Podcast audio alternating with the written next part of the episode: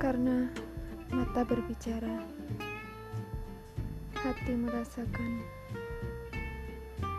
dan telinga mendengar. Jagalah agar selalu diperlihatkan yang baik, merasakan yang nyaman, serta mendengar yang indah.